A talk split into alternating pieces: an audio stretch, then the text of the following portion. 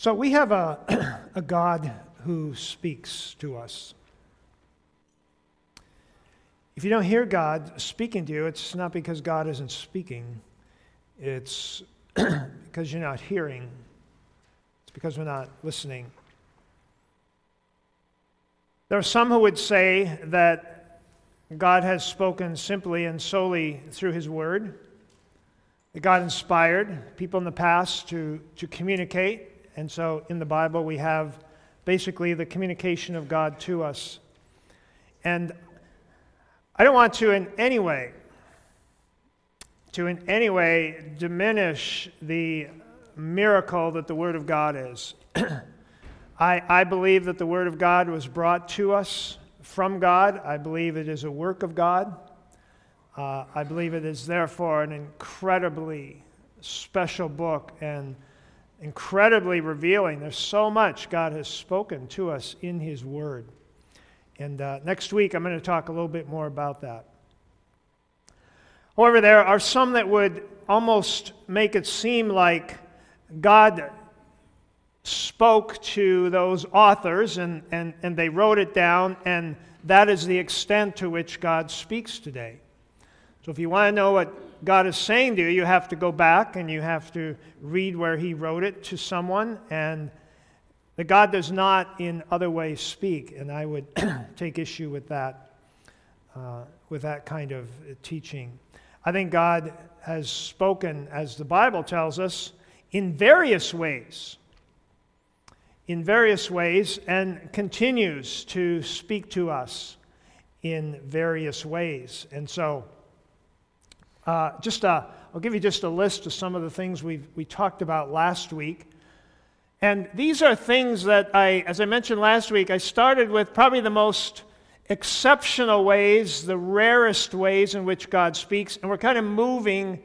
I think we're going to end up with about 10 different ways that God speaks. And as we move through them, you're going to see that they're more and more frequent and more and more common and more and more experienced by us all. So last week we looked at the fact that there are places and times where God has spoken through an audible voice.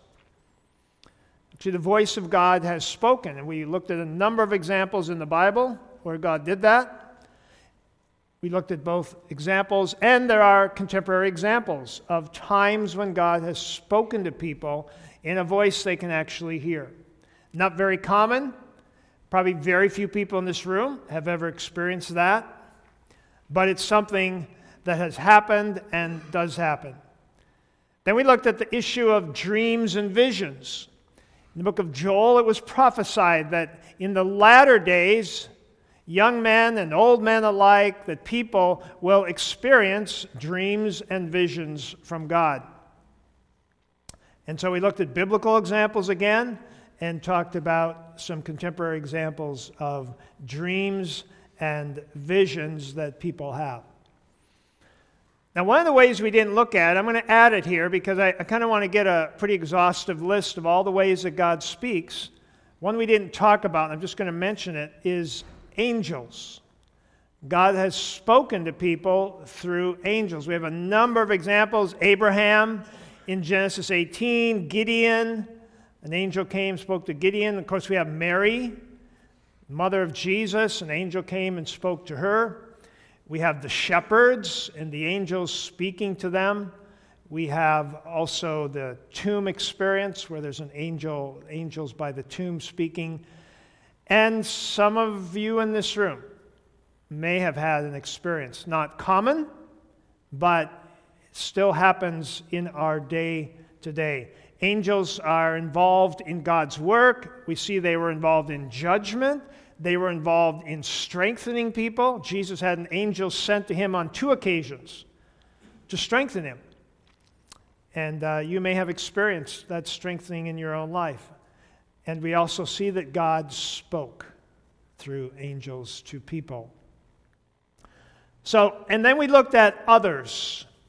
We looked at how God speaks through others to us. And under the category of others, we looked at wisdom, and we looked at knowledge, and we looked at prophetic speaking. Uh, we see that God gifts people with gifts of knowledge and with prophetic gifts and those kinds of things. And so we see that those are also ways in which God can speak to us through his church and, and through the, the body of, of Christ. So, are there abuses of these? Of people hearing voices and, and uh, dreams and visions and, and beings. And, you know, we have uh, the whole uh, Joseph Smith had a, had a angel that came and spoke to him. And so we have, do we have abuses of these things? Do we have counterfeits in these? Of course we do. Thus, you have to be very careful. And so I, as I teach through this, I, I'm not shutting the door on God's ability to use these, but at the same time, I'm saying you need, to, you need to be very careful because there are paranormal experiences and there are forces of evil which can, can counterfeit what God is seeking to do. And then we have our, the inclinations of our own hearts can conjure up things that fulfill our desires rather than God's. And so there's lots of caution. We need to be careful about that. These first groupings that I'm looking at, and the ones you see up there, including circumstances, those are ones that, that need to be tested, and, and we need to be careful. There are also ones that are not all that common.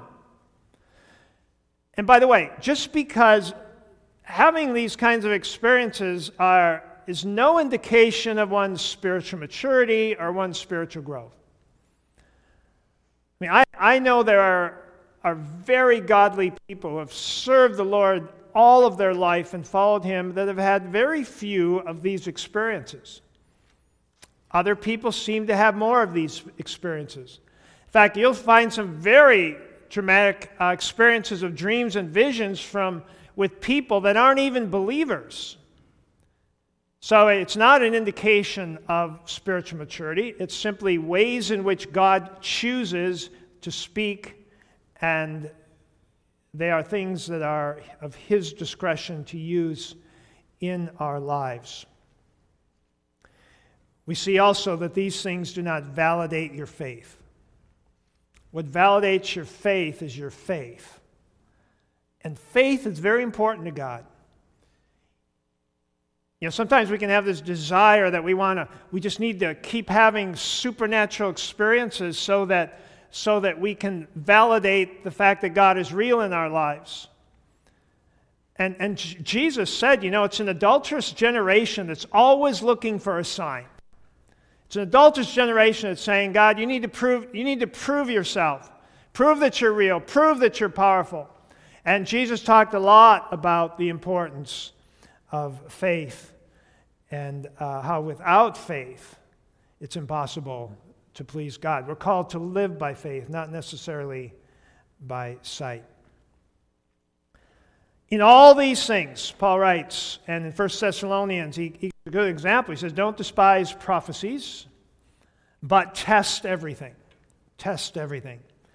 And so, if you were to do a study on how do you test things, I was just looking through some of the passages that talk about how do we test things. Does it glorify Christ?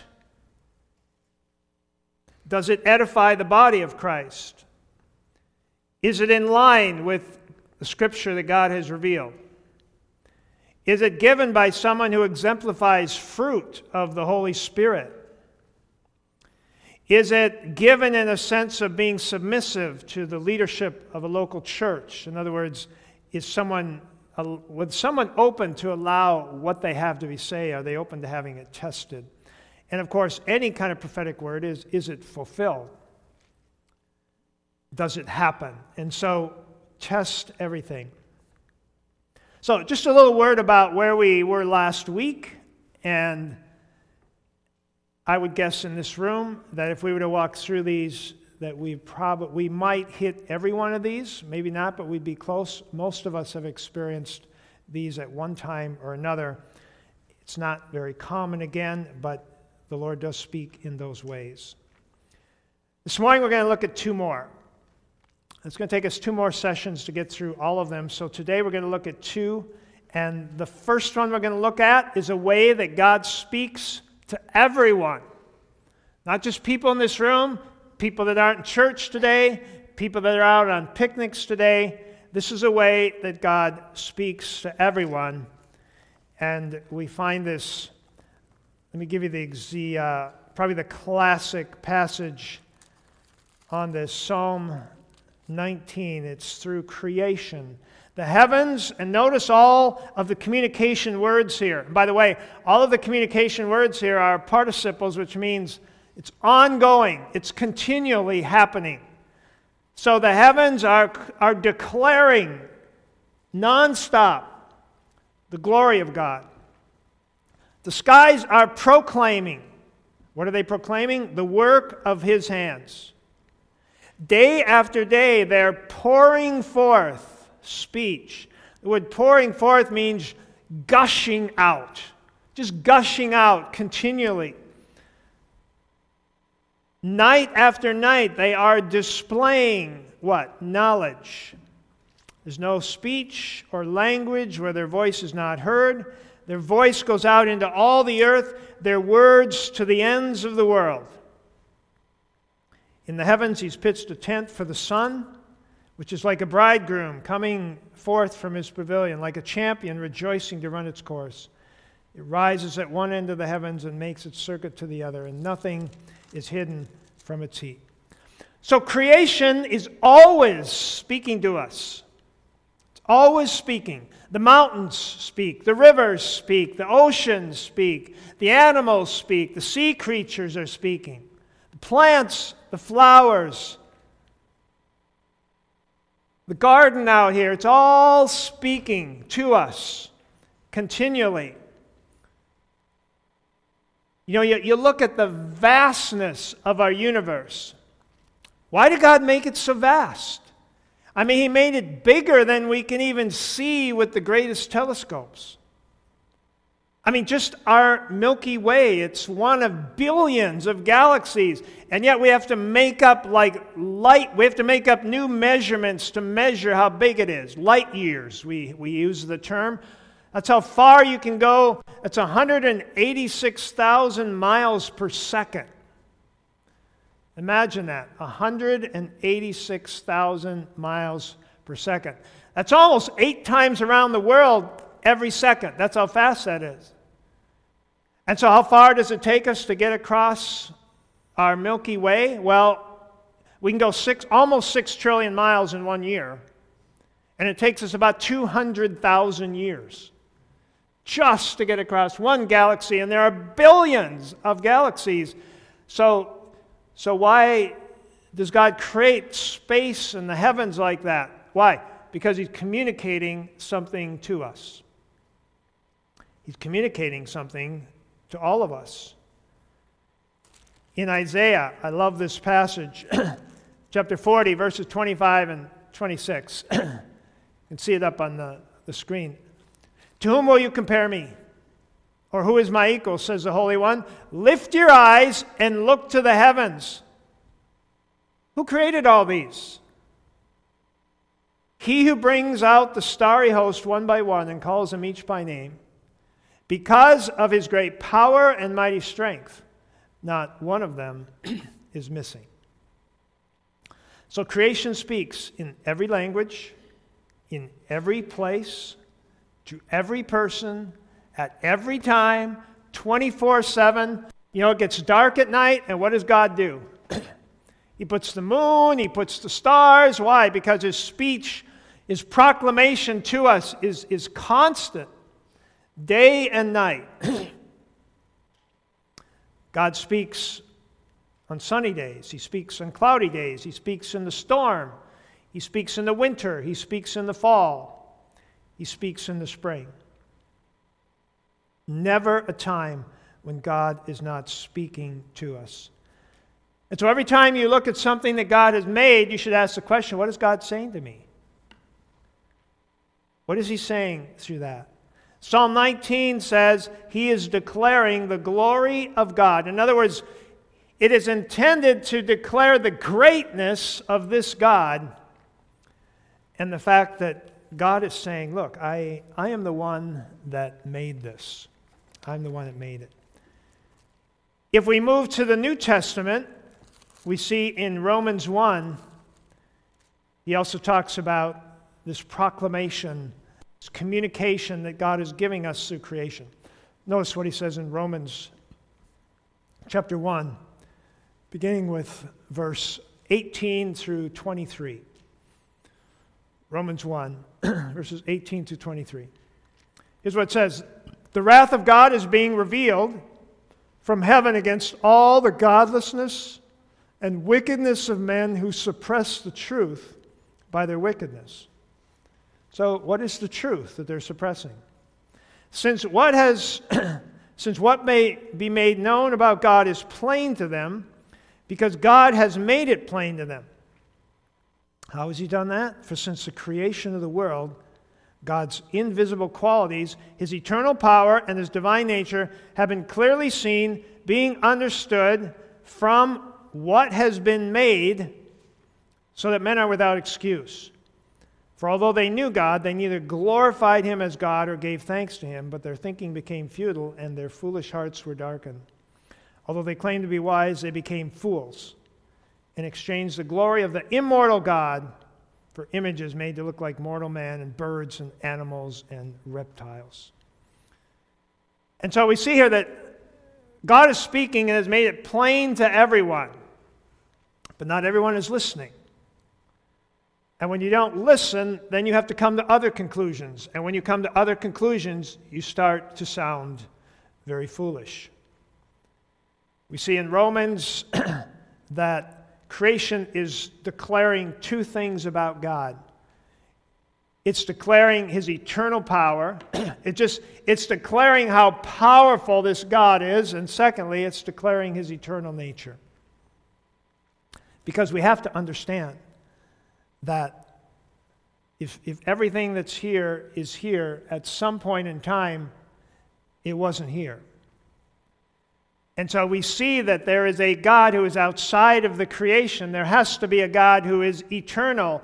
And there are things that creation will reveal to us if our hearts are open to listening to that truth, because God has made it very clear.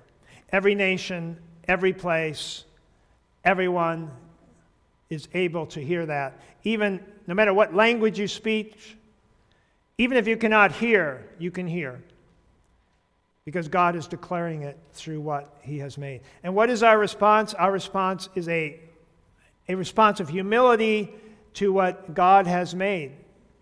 It's an acknowledgement that there is someone greater than we are that has made all of this that we see. So when you walk out and you look at the trees and, and you're out in creation, you should always be open to just saying, God, what are you, how are you speaking to me through this? That's what Jesus was saying when he said, Hey, look at the lilies of the field, or look at the sparrows. Take a look at what I've created. They're saying something. God is able to provide for you. Look at how he provides for the lily. Look how he, he provides for the sparrow. And so we see here that there is this constant communication that is, is coming forth from what God has made. And then there's a second area. For this, we turn to Hebrews and chapter 1, the very beginning of that book. He starts off, and this is what he says In the past, God spoke to our forefathers through the prophets at many times and in various ways. How did he do that? Sometimes an audible voice, sometimes through visions, sometimes through dreams. We can find examples of all those things, all those various ways that God has spoken. But in these last days, he has spoken to us by his Son, whom he appointed heir of all things and through whom he made the universe. The Son is the radiance of God's glory, the exact representation of his being, sustaining all things by his powerful word. And after he had provided purification for sins, he sat down at the right hand of the majesty in heaven.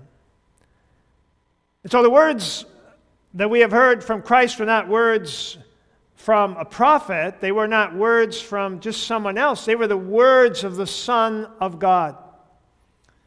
That's how we see that God Himself becomes flesh and comes and dwells amongst us and, and, and lives out His life and speaks forth these words that we have recorded in the Gospels. And as Jesus was leaving, He said, One of the works of the Holy Spirit is going to be to bring back to remembrance the things that I have said.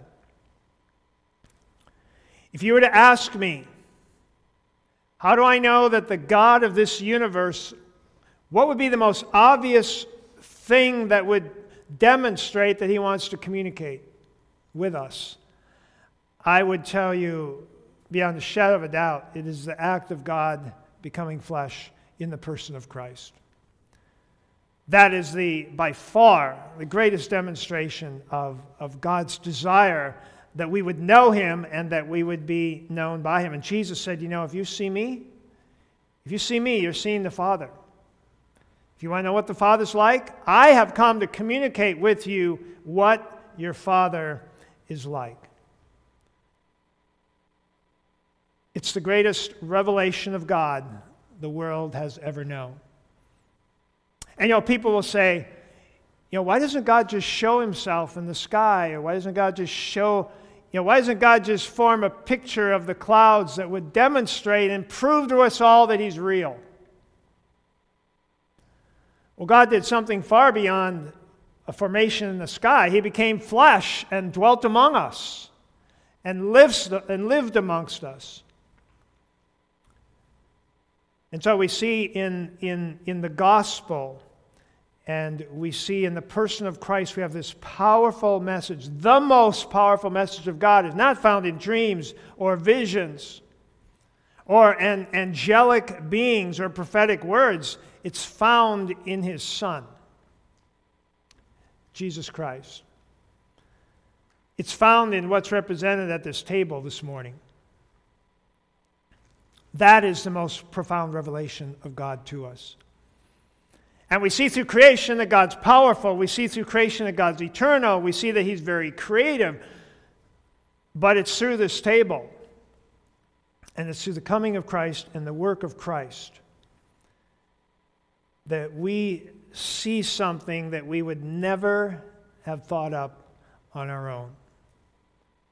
We would never, we would never have dreamed. You know, what we think up of our own is what religion is. And that is that somehow we need to create a system by which we can enter into God's favor so that we will be okay before Him. And we see that the Bible tells us something that just so contrary to that Ephesians 2 8 and 9. You know what? It is by grace that you're saved.